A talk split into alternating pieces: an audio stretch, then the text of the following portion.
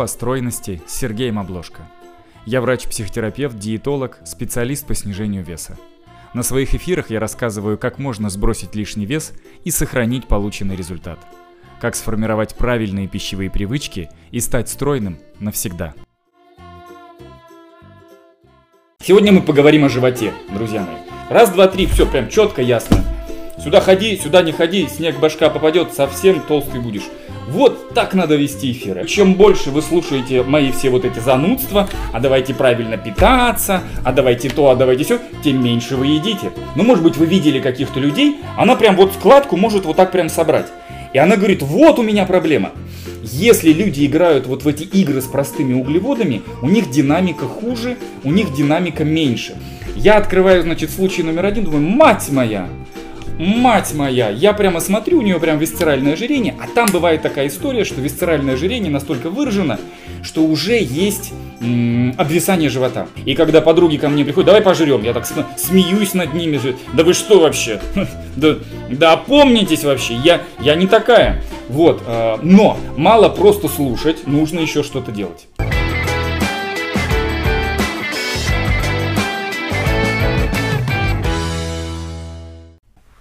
Приветствую всех поклонников обезжиренного.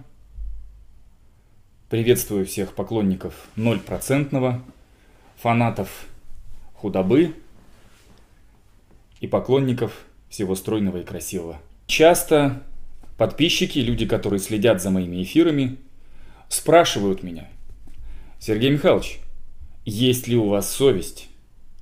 Как вам вообще не стыдно? Почему же... Ну, давайте так. А, зрители разделились на две категории. Первая категория. Как раз это те, которые вопиют. Есть ли у вас совесть? А, значит, как вам не стыдно? Почему же ваши эфиры длятся так долго? Почему же? Что же вы тянете-то кота за хвост? Э, мы же видим, что вы что там записали себе. Не что раз, два, три, все, конец. Раз, два, три, все, прям четко, ясно. Сюда ходи, сюда не ходи, снег башка попадет, совсем толстый будешь. Вот так надо вести эфиры. Это первая, значит, категория людей.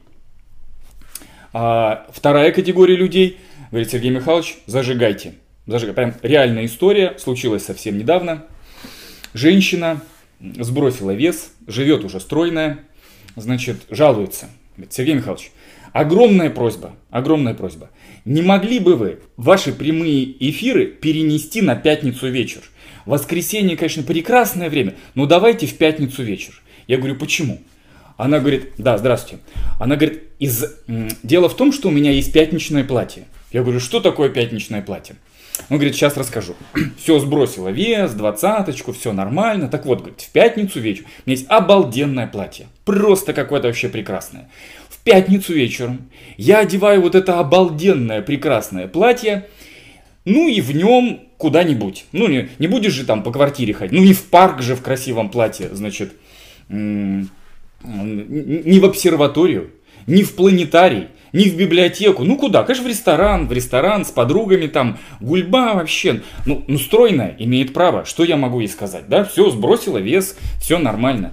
Проблема только в том, что в субботу утром, ну то есть еще в пятницу вечером платье уже трещит, знаете, вот уже к вечеру такой треск такой начинает, уже оно прям вот-вот лопнет, я прямо слышу вот это все уже угрожающее трещание. И в субботу утром, конечно, оно даже и близко я его не могу одеть, значит, Прихожу в себя, очухиваюсь, значит, с понедельника, снова придерживаюсь, снова беру себя в руки, стараюсь как-то по совести, и в пятницу вечером я снова в этом платье я снова королева бала, я снова звезда и вообще красавица, а в субботу утром опять, а, и, и, и уже, значит, уже в ночь между пятницей э, и субботой, чу, раздается треск платья, то есть оно уже начинает, значит, по швам. Сергей Михайлович, огромная просьба. Не могли бы вы перенести прямой эфир на пятницу, потому что я это, это пятничное платье могу одеть только в пятницу вечером. Один раз в неделю я могу его одеть, к сожалению. А так хотелось бы. А так хотелось бы, значит, проводить в нем больше времени. Поэтому многие совершенно верно раскусили замысел моих прямых эфиров, который заключается в том, что чем больше вы слушаете мои все вот эти занудства, а давайте правильно питаться, а давайте то, а давайте все, тем меньше вы едите. Соответственно, чем дольше длится эфир, тем меньше люди съедят.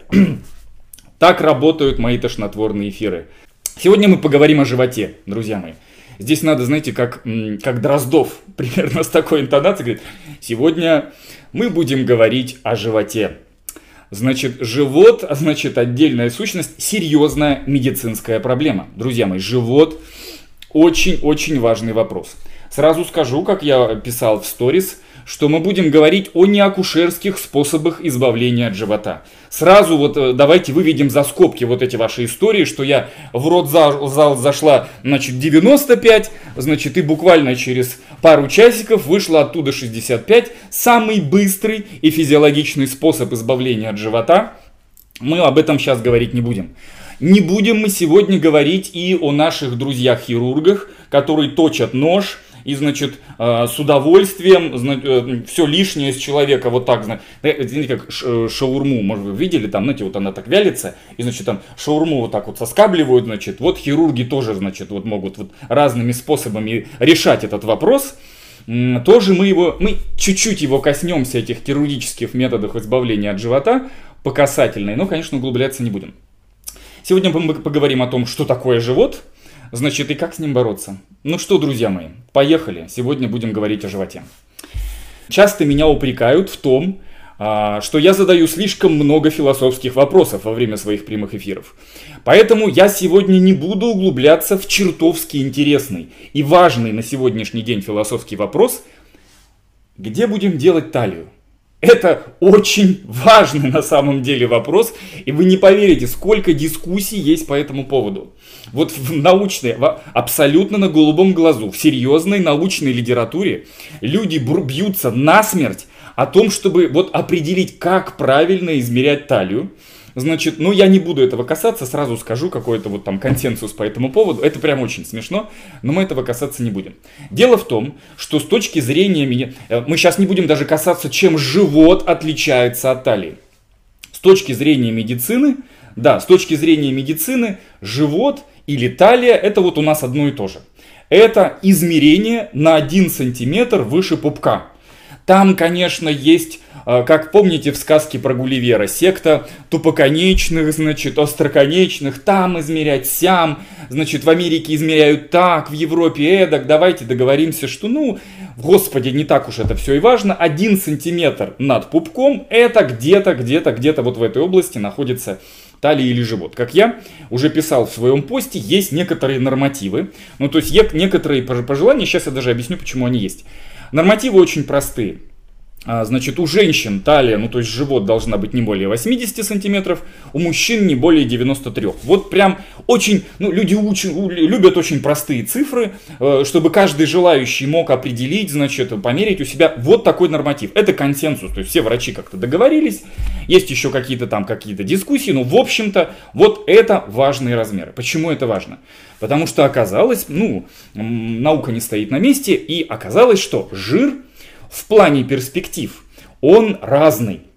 Действительно, а, есть жир, который там на бедрах, да, так называемое геноидное ожирение, или, значит, а, если вдруг я ночью, значит, нападу на хулигана без одежды, кого я ему больше напом- напомню, грушу или яблоко? Значит, вот если она нападает на хулигана и напоминает при этом грушу, ну то есть основная жировая ткань у нее, значит, в области бедер, это вот геноидный женский тип ожирения.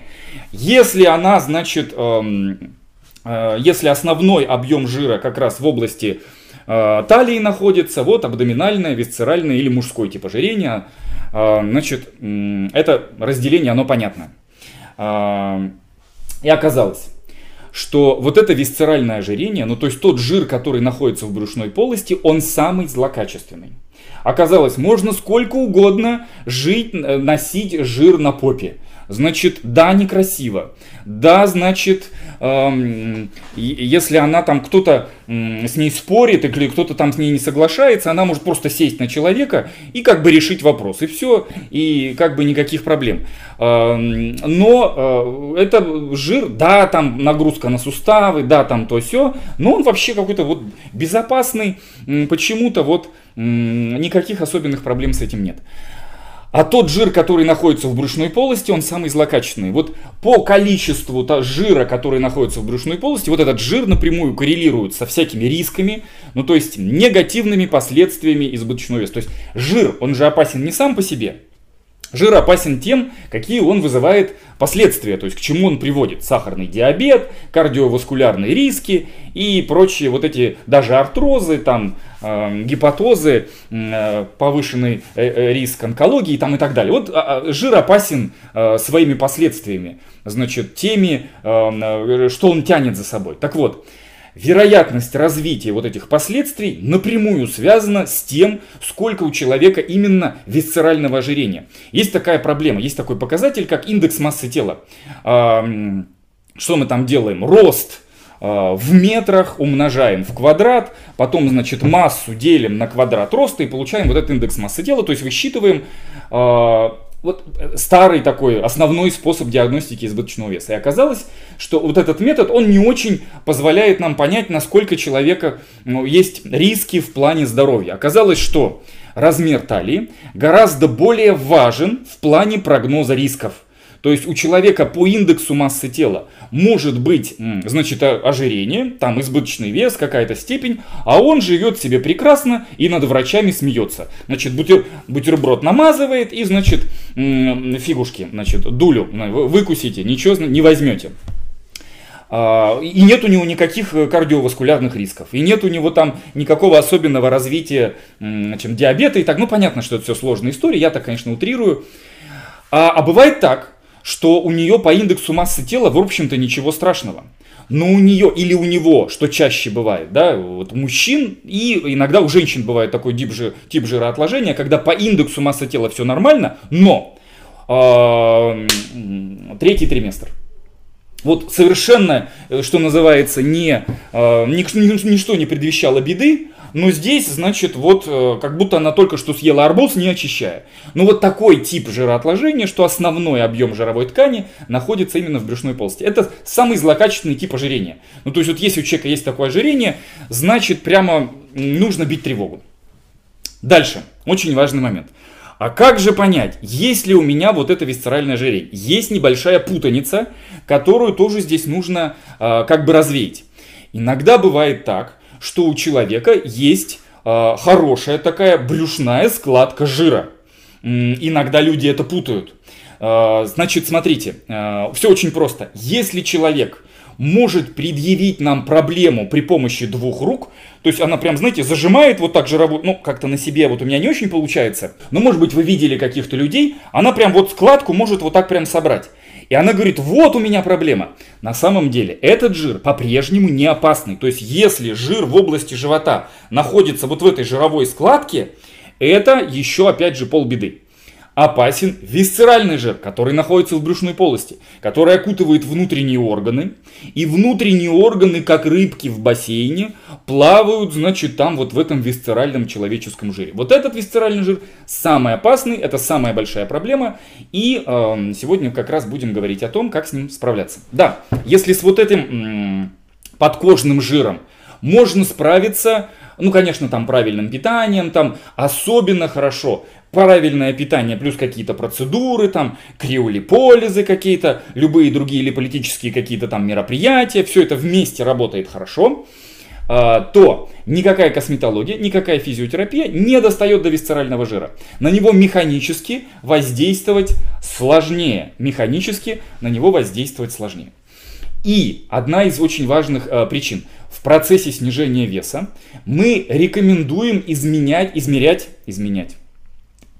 Сейчас можно назад немножечко отмотать, потому что кто-нибудь скажет, Сергей Михайлович, вы сказали, вы рекомендовали изменять. Вы, значит, вот во время эфира, значит, такого-то числа в столько-то минут и секунд рекомендовали мне изменять для снижения веса.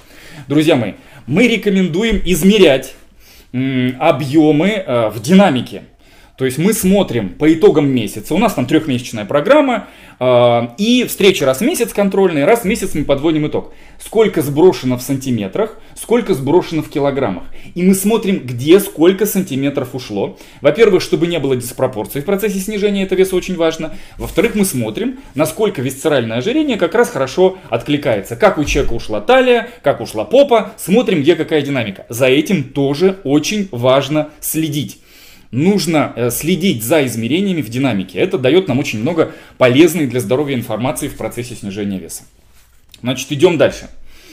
А, значит, э, висцеральное ожирение, мы разобрались, что оно самое опасное, коррелирует со всякими рисками. В общем, тут без всяких преувеличений, прям без всяких преувеличений, это прям ужас-ужас. Э, значит, к счастью, висцеральное ожирение очень хорошо откликается на наши усилия по борьбе с ним. Сейчас как раз об этом, об этом немножечко поговорим.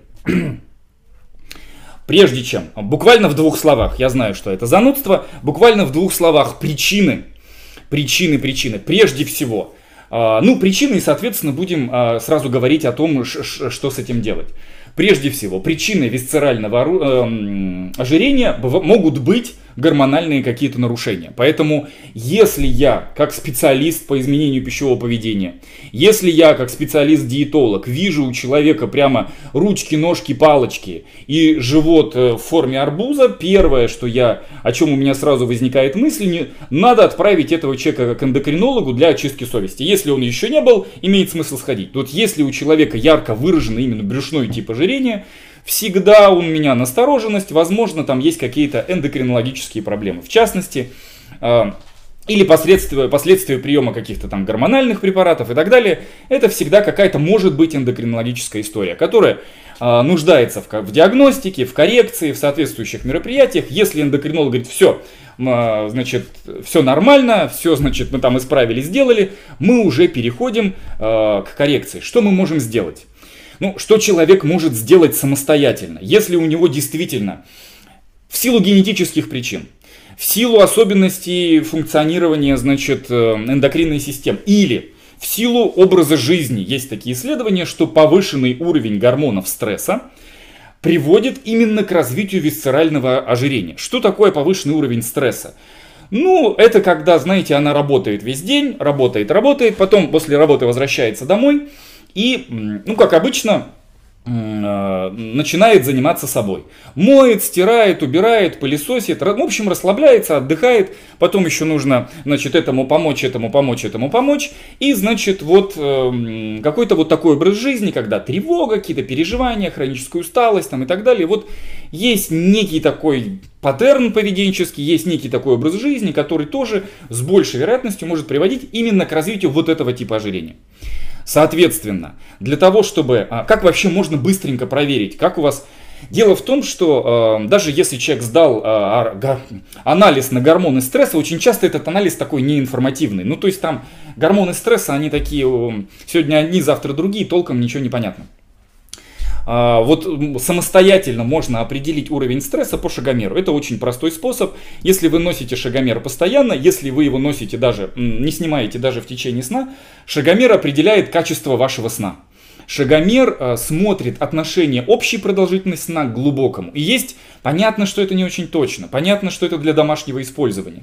Но для меня это всегда такой ну, вот в клинической работе это всегда срабатывает. Если я вижу, что что-то у нее там как-то плохо откликается жир в области талии, если я вижу у нас медленно как-то уходит жир, я говорю, пришлите мне, что вам показывает шагомер по поводу качества сна.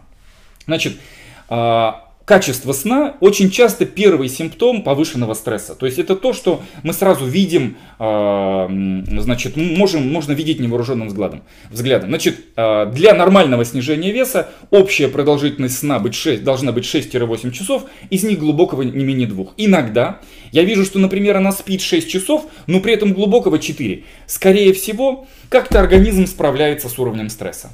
Иногда я вижу, что у нее общая продолжительность сна 8, из них глубокого 15 минут. Это значит, что вот как-то вот она ворочается там, и это для меня является таким, понятно, что косвенным, но тем не менее признаком того, что уровень стресса у него повышенный, у нее повышенный, соответственно, да, у нее может быть действовать вот этот фактор. Поэтому любые мероприятия по снижению уровня гормонов стресса, они будут способствовать большему уменьшению размера в области талии. Что это может быть? Ну, прежде всего, Отсыпные дни, друзья мои. Отсыпные дни это любимейшее мое мероприятие, которое я рекомендую в процессе снижения веса. Раз в неделю мы делаем отсыпные дни. Прямо не, люди, да как же, ну какая глупость. Вот с субботы на воскресенье прямо выспаться, до боли в боках, до чувства вины и стыда. Значит, чтобы прям, вот, вот прямо выспаться.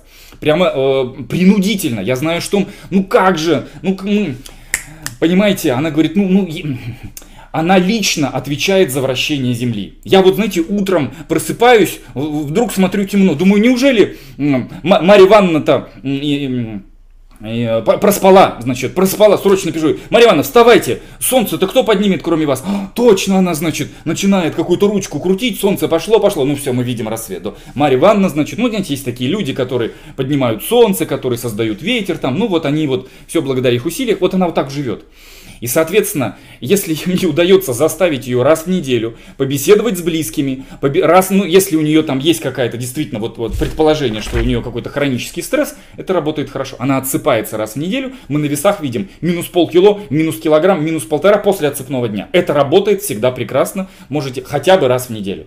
Но в том, если она и так по 15 часов спит, если она художественная натура и все время в поиске себя, значит, и, ну нет, тогда, конечно, не сработает. Но если у нее хронический стресс, если она там не досыпает, если тыры-пыры, отсыпной день простое, но волшебное действие, которое позволит э, получить хороший толчок в процессе снижения веса. Что еще? так называемые телесные удовольствия. Дело в том, что очень часто у людей, склонных вот именно к вот этим нарушениям пищевого поведения, бывает такой м- есть такая так называемая гедонистическая сфера, то есть, мы, мы, говоря человеческим языком, что, я такой, такой вопрос задаю, что еще вас делает счастливыми, кроме сгущенки? Что еще вас делает счастливыми, кроме колбасы? Обычно, значит, тут как бы такой ступор у людей. Говорит, ну как, ну мир во всем мире, ну, значит, там еще, ну, э, ну, я так м, обращаю внимание людей на то, что, смотрите, совсем нет э, каких-то вот телесных источников удовольствия. Дело в том, что вот такие эмоциональные, интеллектуальные удовольствия, они не снижают тягу к еде. Да? То есть можно, например, а, смотреть телевизор и прекрасно при этом есть. Можно даже смотреть прямой эфир доктора по похудению и при этом, значит, намазывать колбасу. Вот, вот технически это возможно. Я надеюсь, что, конечно, вы так не делаете. Я надеюсь, что вы уже преобразились, и вы уже так не делаете. Но технически, может быть, кто-то в вашем присутствии прямо сейчас смеется и прямо сейчас вот так вот дерзко намазывает бутерброд. Можно, там, не знаю, э, сидеть за компьютером и прекрасно при этом есть. Можно общаться с друзьями, и это удовольствие, и прекрасно при этом есть. Но вот плыть в бассейне и при этом есть колбасу неудобно. Ну, то есть технически возможно, но неудобно. Ну, там будут быть на массаже и при этом есть пирожное. Несподручно. Некоторые говорят, все возможно, значит, и мы на это способны, но все равно. Смысл в чем? Телесные удовольствия, во-первых, снижают тягу к еде, во-вторых, телесные удовольствия, то есть когда э, есть какой-то, ну, вот телесный компонент вот в этом гедонистическом факторе, они снижают уровень хронического стресса. Это такая сложная тема, потому что у каждого, кому-то нравится одно, кому-то нравится другое. Разные бывают какие-то вот здесь истории. Кто-то там ходит на массаж, кто-то там поет в душе. Э, женщина говорит, вы знаете, я всегда, я, я, я чувствую, какой у меня стресс. Иногда прям такой стресс, мне прям вот легкий стресс. Я прям три песни спела в душе, и мне прям хорошо. Три песни, иногда прям надо целый концерт откатать. Я прям в лейку там пою, значит, тут напелась, вышла, все нормально, хороший, хорошее у меня настроение, ни стресса как не бывало. А, это прям отдельная такая тема, но вот телесные какие-то вот удовольствия, они снижают уровень хронического стресса. Если мы составляем некую такую программу, вот что еще тебя радует, кроме еды? Вот что еще, да попробуй, ну если вот прям совсем тебе тяжело, прежде чем обожраться, давай сначала там э, погуляем, давай сначала в душ, давай сначала там то, там все, ну вот там масс, массажка, вот что, что угодно там, шоколадное обертывание, не нажрусь, так хоть намажусь, ну все, что угодно, ну вот, Это, это работает хорошо. Это снижает уровень хронического стресса, это ускоряет темп снижения веса, это помогает снять тягу к еде. Это прям тяжело, потому что мозг по привычной дорожке тянется к холодильнику, но если у нас на холодильнике висит некая такая э, программа, это хорошая антиаппетитная техника это то, что мы можем делать, э, ну еще э, физическая активность, я к этому пункту э, сейчас перейду. Физическая активность, она, во-первых, снижает уровень стресса, во-вторых, физическая активность сама очень хорошо работает при висцеральном ожирении. Значит, а, это исследования говорят, и моя практика, всегда есть прямо взаимосвязь. Есть люди, которые, в общем-то, худеют и без увеличения физической активности. Но, как правило, если человек делает физическую активность более чем 12 тысяч шагов, это не обязательно шаги.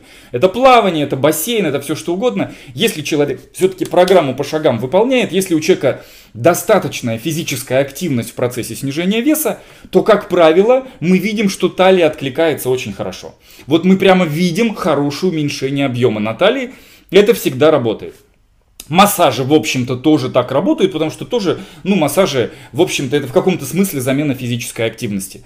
А, поэтому, если вам нужно убирать жир на талии, конечно же, уровень физической активности имеет значение. Повторюсь, что здесь спорт не помогает худеть, именно увеличение физической активности, то есть физическая активность, которая создает тонус мышц, то есть вот э, создает бодрость, там, зарядка, йога, танцы, плавание, то, что э, является увелич... ну, не до усталости, а до чувства бодрости. Это прям сложный очень такой критерий, потому что людям, склонным к избыточному весу, очень сложно остановиться на бодрости. Они вот идут уже, пока там не убьются уже на, на этом велотренажере, они не успокаиваются. Но если у нас получается вот подобрать вот таким образом, увеличить физическую активность, чтобы не было спорта, но... Э, в целом физическая активность увеличилась, мы видим хорошее уменьшение а, именно в области талии, уменьшение размеров. Дальше, что еще? По питанию. Это третий кит а, усилий по уменьшению а, живота. По питанию это третий, третий такой кит. Значит, на что нужно обращать внимание? Конечно же, по питанию работают общие факторы, которые работают при любом другом снижении веса. Да, это снижение калорийности.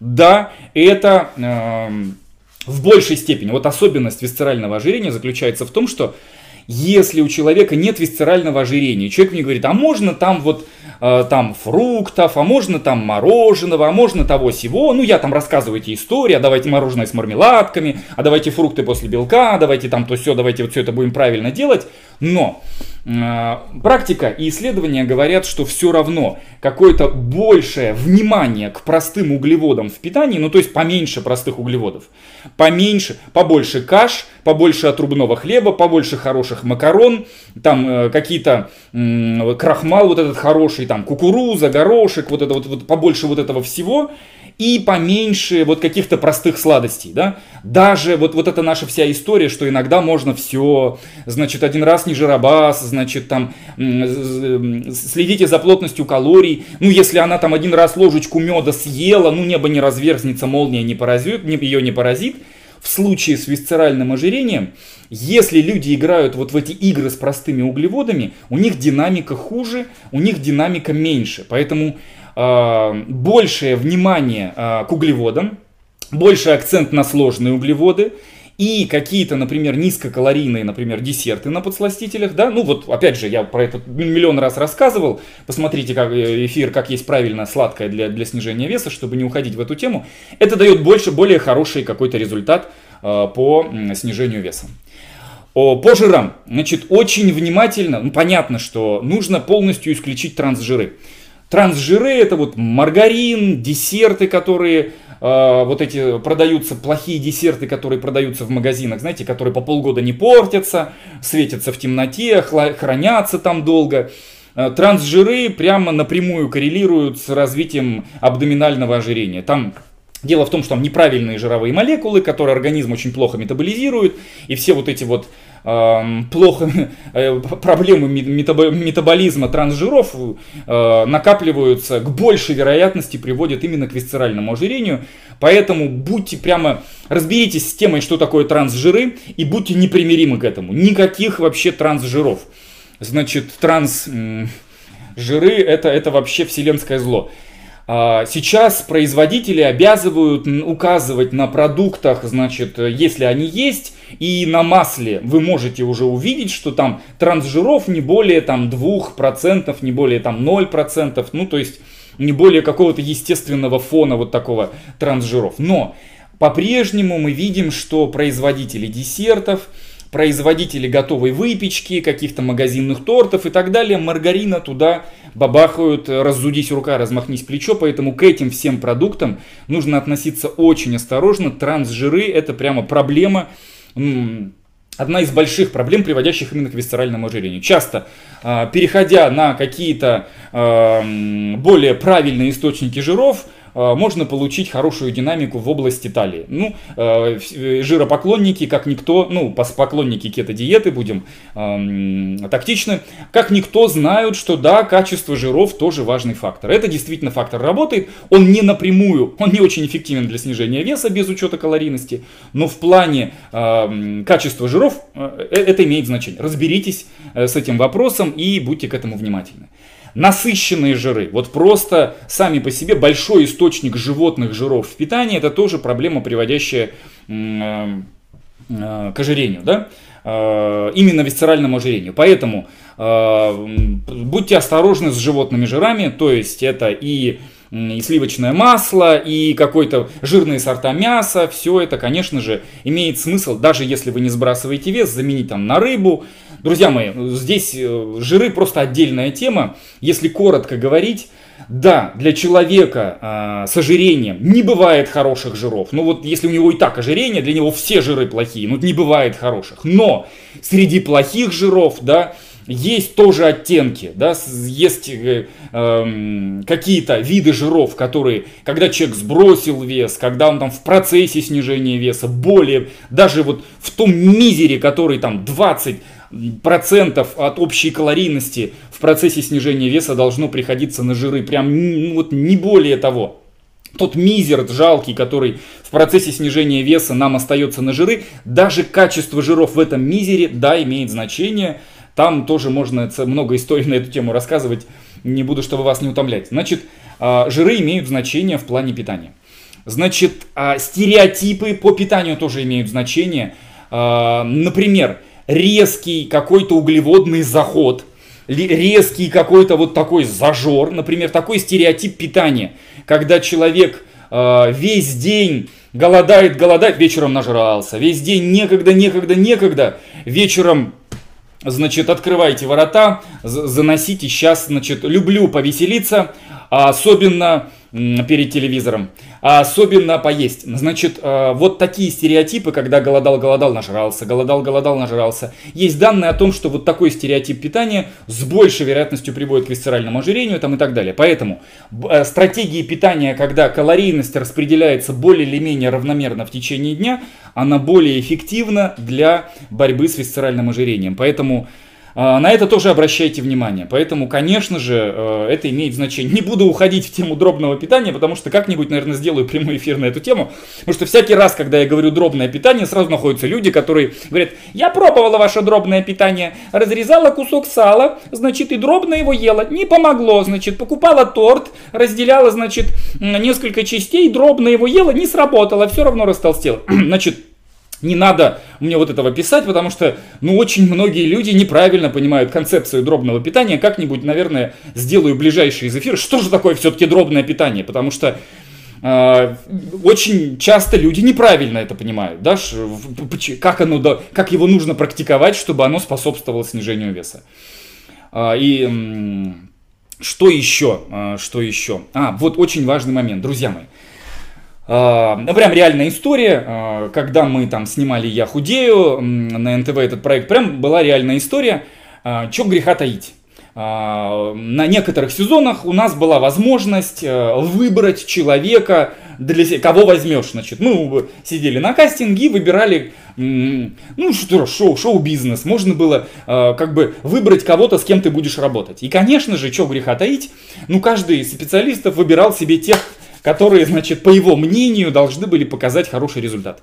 И я же Я, конечно, люблю, значит, нести знания в массы, люблю показывать, агитировать за похудение, но иногда я слишком увлекаюсь, много работы, много эфиров, там туда-сюда, вот эта вся суматоха. И я, короче, прошляпил этот момент, ну, пропустил.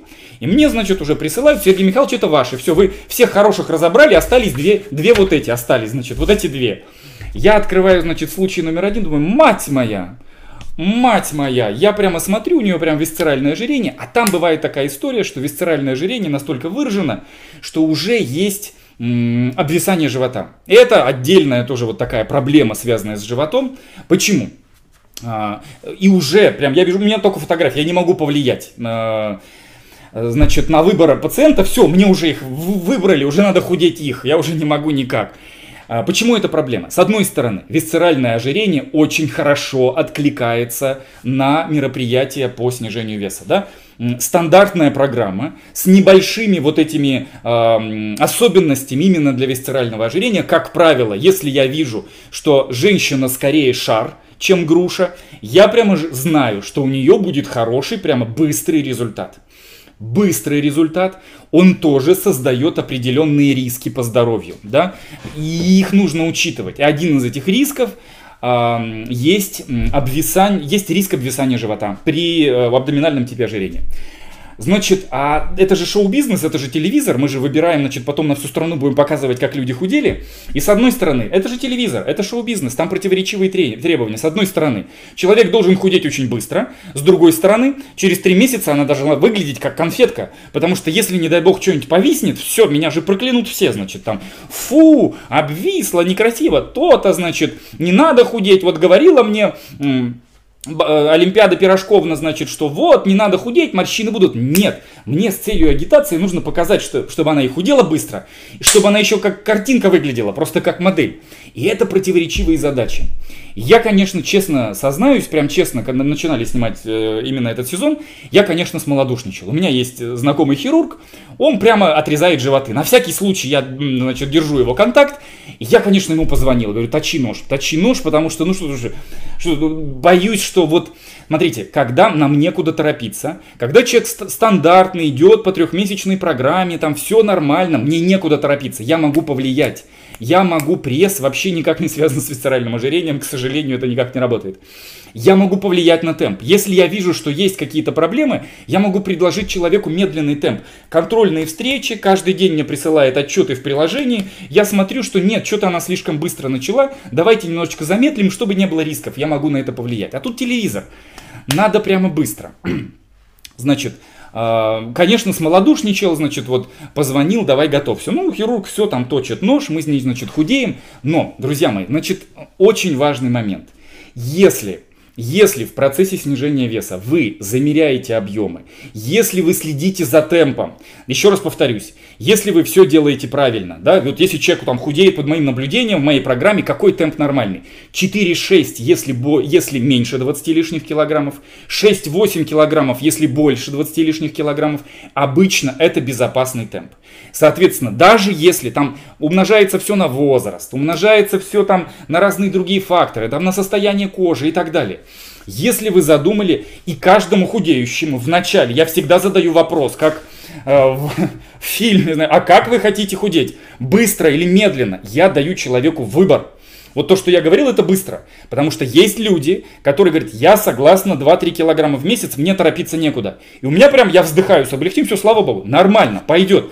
Мне некуда торопиться. Там за, за 3 месяца мы сделаем там 6, 8, 10 уже будет хорошо, уже там нормально. Есть люди, которым так комфортнее, так нам. Есть люди, которые изначально пожадничали. Нет, давайте быстро. Но по факту у нас не получается быстро, потому что она то в пищевом запое, то на дискотеке, то она мне пишет доктор, очень мне все нравится в вашей программе, прям мне все нравится. Ну извините, сегодня у меня дискотека, понимаете, у меня, значит, внук э, э, женится. Ну как, как мне, значит, не выпить шабли, значит, ну как, значит, мне и все это не отме... И, и вот и прям сложно с ней. И по факту мы видим, что да, у нее динамика не очень хорошая, она мне портит всю статистику. Но для нее это нормально, для нее это хорошая динамика, для нее это комфортный темп. Очень важно. Значит, в процессе снижения веса, если вы боретесь с животом, следите за темпом снижения веса. Темп имеет значение. Соответственно, если вы складку можете собрать, значит, э, и сдать ее в криолиполис и проморозить, это не висцеральное ожирение. Это хорошо работает, нет никакой проблемы, можно это делать. Если это висцеральное ожирение, никаким прибором до туда не добраться, и большое значение имеет темп. С одной стороны, висцеральное ожирение очень хорошо откликается на программу по снижению веса, с другой стороны, э, нужно прямо очень внимательно относиться к состоянию здоровья в процессе снижения веса.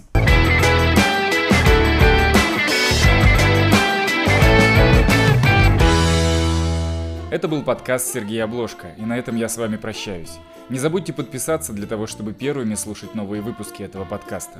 Задавайте вопросы и пишите свои комментарии в удобных вам соцсетях. Ссылки вы найдете в описании. До встречи в следующем выпуске. Желаю вам всего приталенного.